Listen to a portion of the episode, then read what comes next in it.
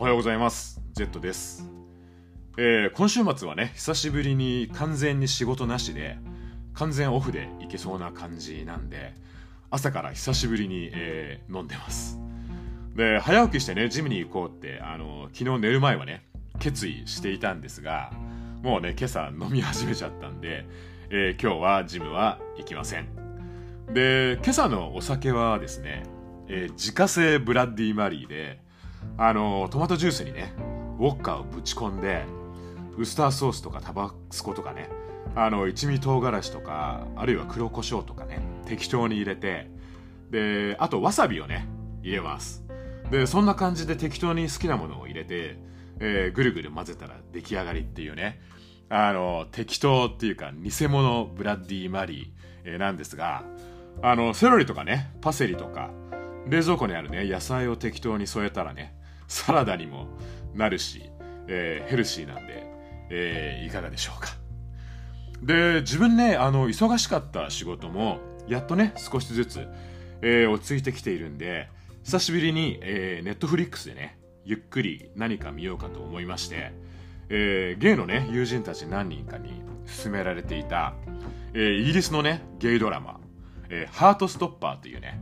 えーテレビドラマを見ました。でつい数日前のねポッドキャストの「ジョソラジ」でもねブルボンヌさんが紹介していて自分もねそれを拝聴しながらうんうんってねうなずいていたんですがでその「ハートストッパー」えーイギリスのねゲイの男子高校生が主人公ででちょっとねオタクっぽいというか陰キャな感じのねあのそんな感じの華奢な男の子が、えー主人公でで同じ高校のね少し学年が上の、えーラグビー部のエースみたいなね彼と恋に落ちるというね羨ましいというかね夢のようなそんなね大雑把に言うとそんな、えー物語なんですが自分ねこういういわゆる若きゲイがねゲイであるっていうアイデンティティについてね悩むというか、えーそういうことをねテーマにしたドラマはねなぜだかね正直今までね個人的にはそれほど興味がなくてですね以前もねそういったテーマのいろいろなねドラマはありますけどもで友人にね以前そうやって勧められても、えー大抵スルーしてきたんですが、えー今回はねなんとなく、えー見てみようと思いましてでゲイドラマといえば日本のね元祖ゲイドラマ、えー同窓会っていうのがありましてあのサラリーマンのね西村和彦さんと、えー高校生役のね元 TOKIO の山口達也さんがね、えー絡むっていう。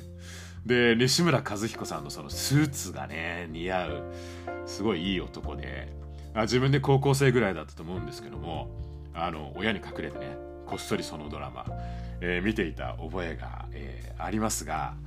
というかまあそんなね古い日本のドラマはの話は置いておいてですねそのイギリスのねゲイドラマ「ハートストッパー」えー見始めたわけなんですが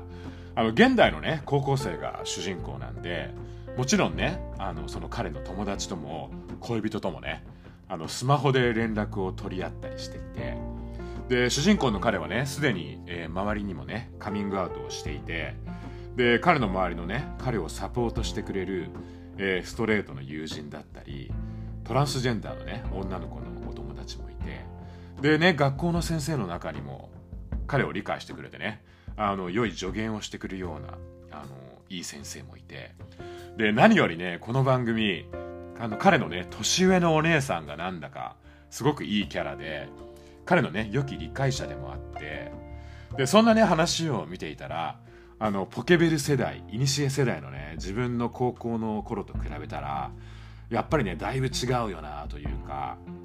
まあ進んでいるよなというかね。あの恵まれているなとねそんな半分ね羨ましい目線で、えー見ていたんですがただねあのゲイというかあるいはねバイだからということであの若者がね持つ悩み、えー例えばあのゲイであることを同級生にからかわれるとかあの同性同性愛者であることをね人前で堂々とできないとかであるいはね親へのカミングアウト問題とかねあの自分のね高校生時代だった頃と比べてあの彼らがねいろんな意味で進んでいるとはいえそういったね根本的な問題というか悩みはね今も自分の頃ともまだまだ変わってないんだろうなってね、えー、このドラマ見ていて、えー、感じました。でこの番組ねもともと BL 漫画が、えー、原作だったらしいんですけど可愛らしいねアニメっぽい演出があったりあの挿入歌の、えー、音楽もねいろいろいいのがあって結局自分で最後まで一気見してしまいました。でギラギラしてないねなんだか爽やかなほっこりする感じのね作品なんでもしねご興味ある方いらっしゃいましたら是非見ていただきたいなと、えー、思いました、えー、それでは、えー、今日も、え独占中年男子の30分始めていきたいと思います、えこの番組は、え40過ぎのおっさんが、え中年男子のね日頃の思いや悩み事だったり、え時にはね懐かしい昭和ネタやねゲイネタなどを、えー、同じくおじさんおばさんとね呼ばれる中年世代の人々と、えー、あるいは中年予備軍の人々と、えー、共有しながら、えー、いろいろ毎日ね山あり谷ありですけども、えー、辛い時はね好きな曲でも聴きながらあるいはねお酒でも飲みながら、えー、まあなんとかね日々をだましだましね乗り越えていきましょうというそんなテーマの、えー、かなり緩めのトーク番組と、えー、なっております。えー、どうぞ、えー、最後まで聞いていただけると、えー、嬉しいです。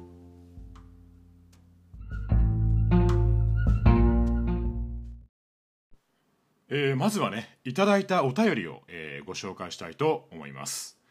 えー、以前にもお便りをいただいた、えー、昭和世代のずとまよさんからの、えー、お便りです。おはようございます。ジェットさん。え、前回お便りを読んでいただきありがとうございました。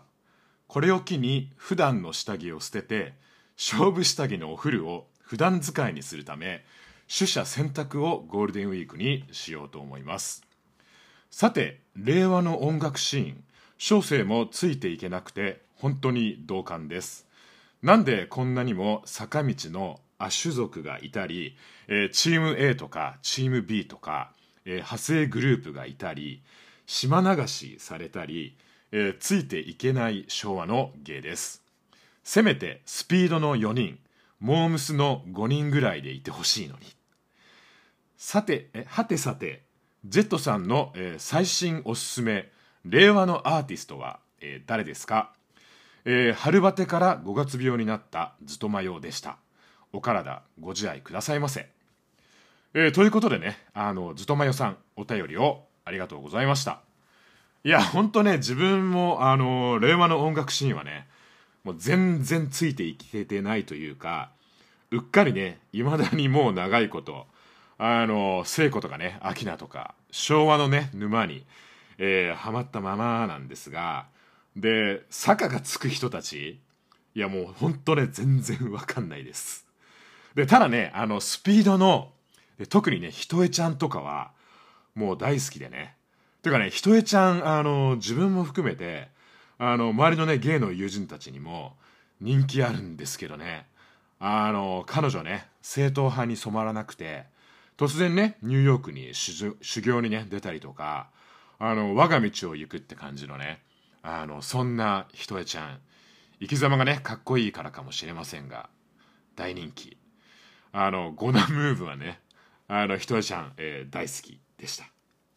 で、あとはね、モーニング娘。も、ほんとね、あの、彼女たちがね、モーニングコーヒー飲んでた頃、あの、12ちゃんでね、朝やんとかで毎週欠かさず見てて、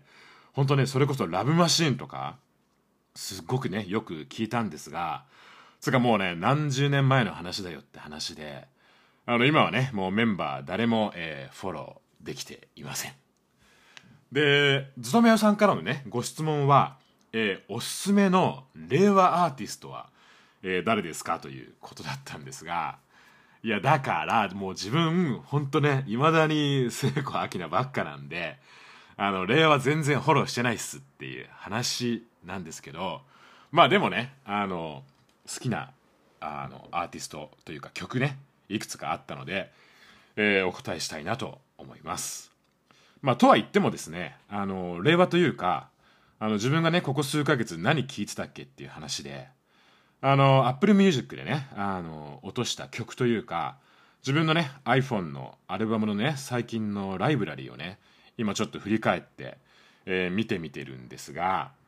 えー、まずですね一番初め最新の一つ目に入っているのがエブリー・リトル・シングしかもサイバートランスミックスってねあのいきなりこれかよっていうかあの全然令和じゃねえっていう話なんですが昨日ねあのジムで突然聞きたくなってあのその場でダウンロードしてね地味にあの筋トレしながら聞いていたっていう懐かしいあのエブリリトルシングだったんですが、えー、それからあのまあ自分的にはレアアーティストなんですけど続きのね「What You've Lost、えー」この曲はですね前にもねこの番組でおすすめしたんですがあの飼い主にえ飼い主にパンを噛まれる。ん？飼い犬にパンを噛まれるっていうあのポッドキャストのねシュウさんが、えー、やられているバンドの曲でしてついこの間ねあのそれこそ Apple Music とかあのいろいろな、ね、ところであのダウンロードしたりサブスクで消えるようになってあの早速ね自分もスマホに落として毎日、えー、ヘビロテで聴いているんですがこれはねほんと自分好きだな。あのシュウさんのね声と歌詞が本当、えー、泣けます。でそれで昨日もね自分本当好きすぎてあの酔っ払った勢いでねあの我が家のピアノで適当にね耳コピであのその曲をね弾いてみたりとか、えー、してました。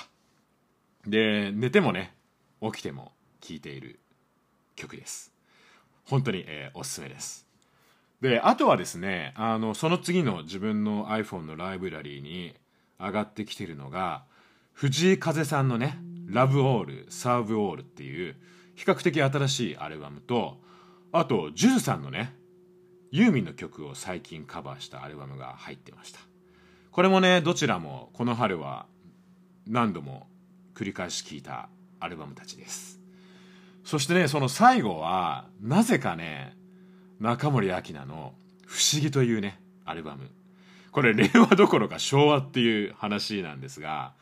えー、これはですねあの生まれ変わっても芸がいいっていうねあのポッドキャストでその歌さんがね紹介されていたアキナのね30年以上も前の、えー、アルバムなんですが自分もね令和になってというかついこの間ね初めて聴いたアルバムで本当ね声が聞き取れないっていうちょっとやばいね不思議なアルバムで。まあ全然令和じゃないですけどもね。まあアキナ今年でデビューね40周年ってことであの聞いていました、えー、ということでねあの令和のおすすめアーティストっていうねずとまよさんのご質問には全く、えー、お答えできてないんですけどもあの自分の中でのね令和というか、えー、ここ数週間のね音楽ライブラリーは、えー、こんな感じでした、えー、ずとまよさんね5月病5月病気味ということでねあのーいるそうなんですが朝の散歩がね5月病にもいいらしいんでねまあねこうやっていろんなポッドキャストを聞いていただきながらね散歩したらいいなと思います、えー、そんなずとま屋さんね。どうぞ、えー、ご自愛してくださいね。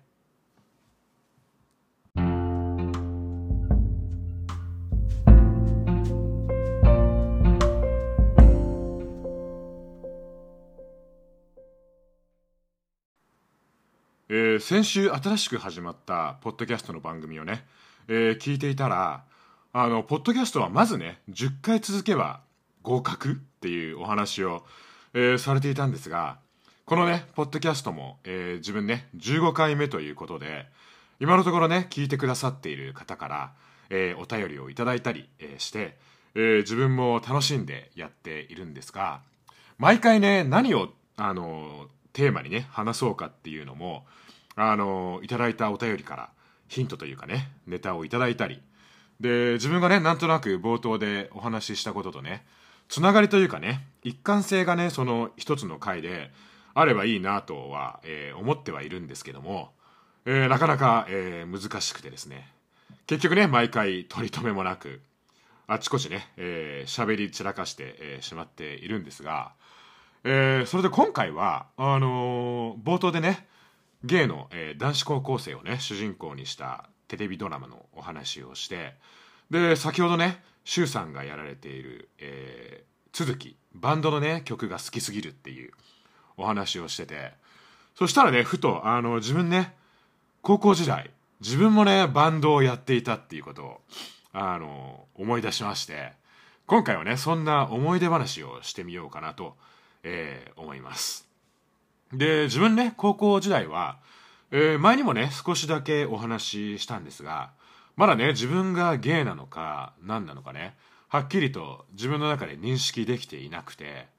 で当時はねあの同じ吹奏楽部の、えー、フルートをね吹いていた同級生のね女子と、えー、お付き合いしていたんですがそもそもね自分幼稚園の頃からあの男の子と遊ぶよりもね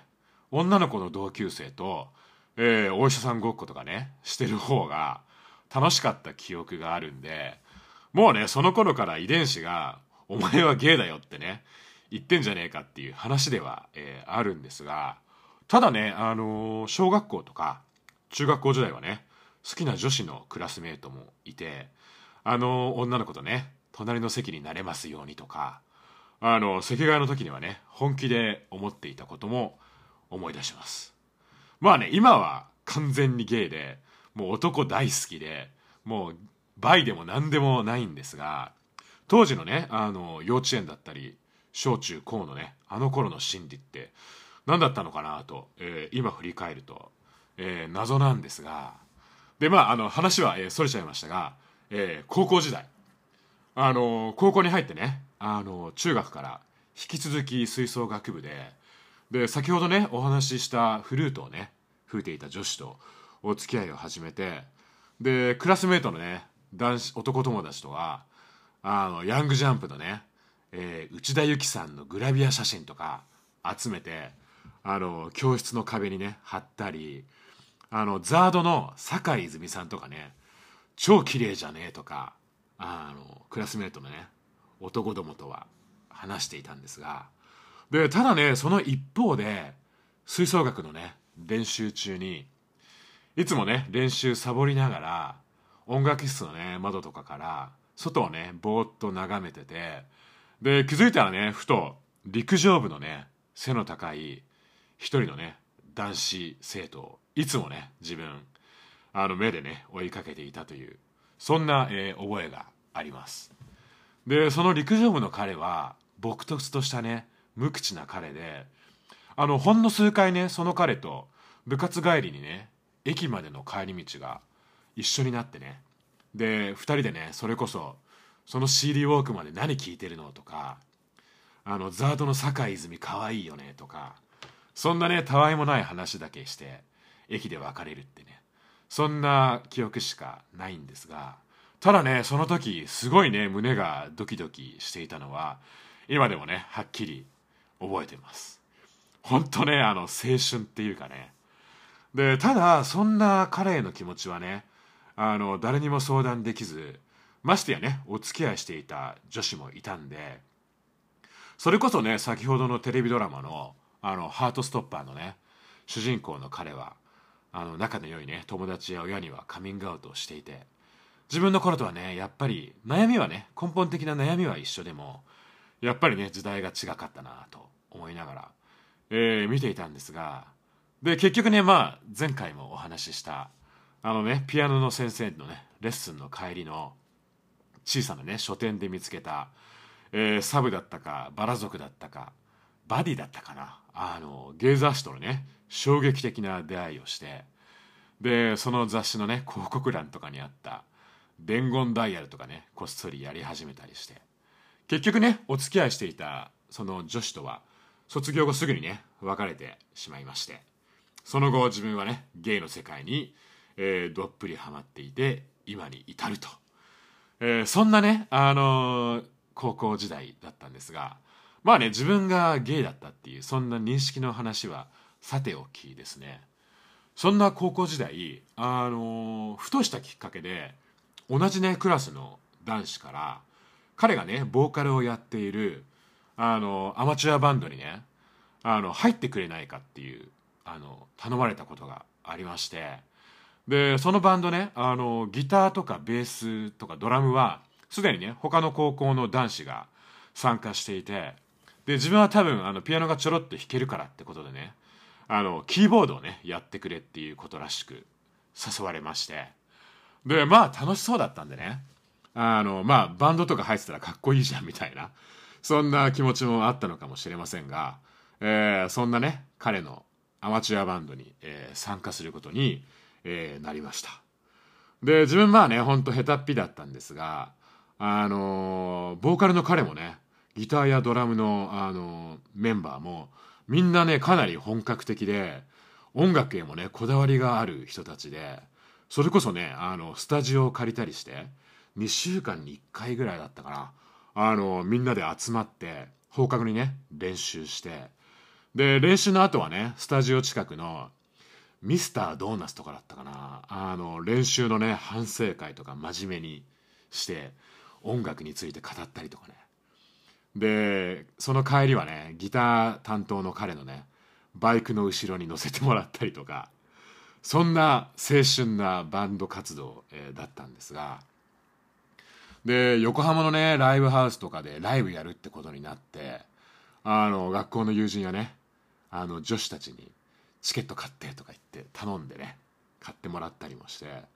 で当時付き合ってたねその例のフルークのフロフルートのね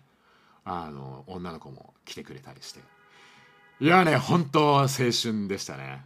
でなんでねこんな古いイニキシエの記憶をね今頃思い出したかっていうと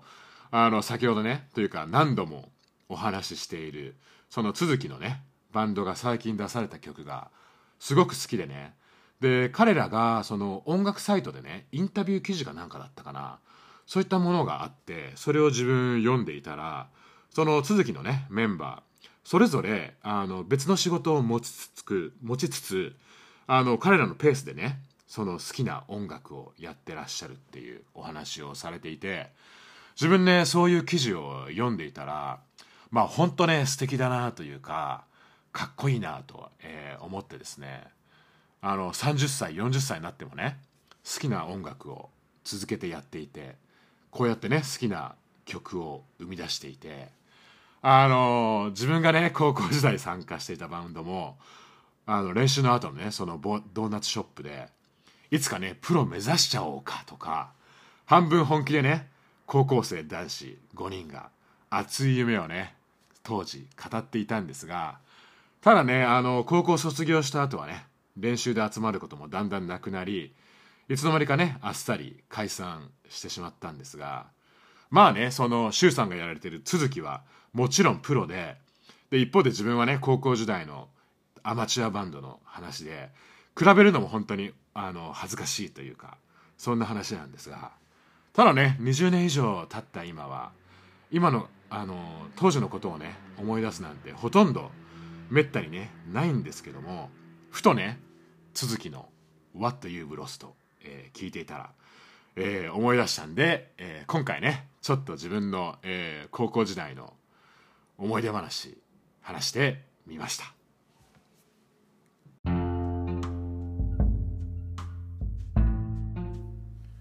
はい、えー、というわけでね今回は、えー、酔いも、えー、だいぶ回ってきたので、えー、この辺にしておきたいと思います、えー、なんだかね解雇主義というか最近ね昔話が多くなりがちなこのポッドキャストなんですが他にもねいろいろと新しいこともね、えー、話していきたいと思いますのでぜひねお便りいただけると嬉しいです、えー、E メールアドレスは独占30分アットマーク gmail.com です、えー、番組専用のねお便りフォーム、えー、ツイッターアカウントも、えー、このポッドキャストの番組概要欄に貼り付けてありますので、えー、そちらからねぜひ、えー、お便りメッセージ、えー、ご質問ご相談などを送ってください、えー、よろしくお願いします、えー、それではねあの5月病真っ盛りなシーズンですが、えー、というかね自分は同僚とうちら年中5月病じゃねえとかねあのつい一昨日も話していたんですが、えー、これをね聞いてくださってる方もどうぞ、えー、無理をなさらずに、えー、お過ごしいただければと思います、えそれでは独占中年男子の30分次回に続きます。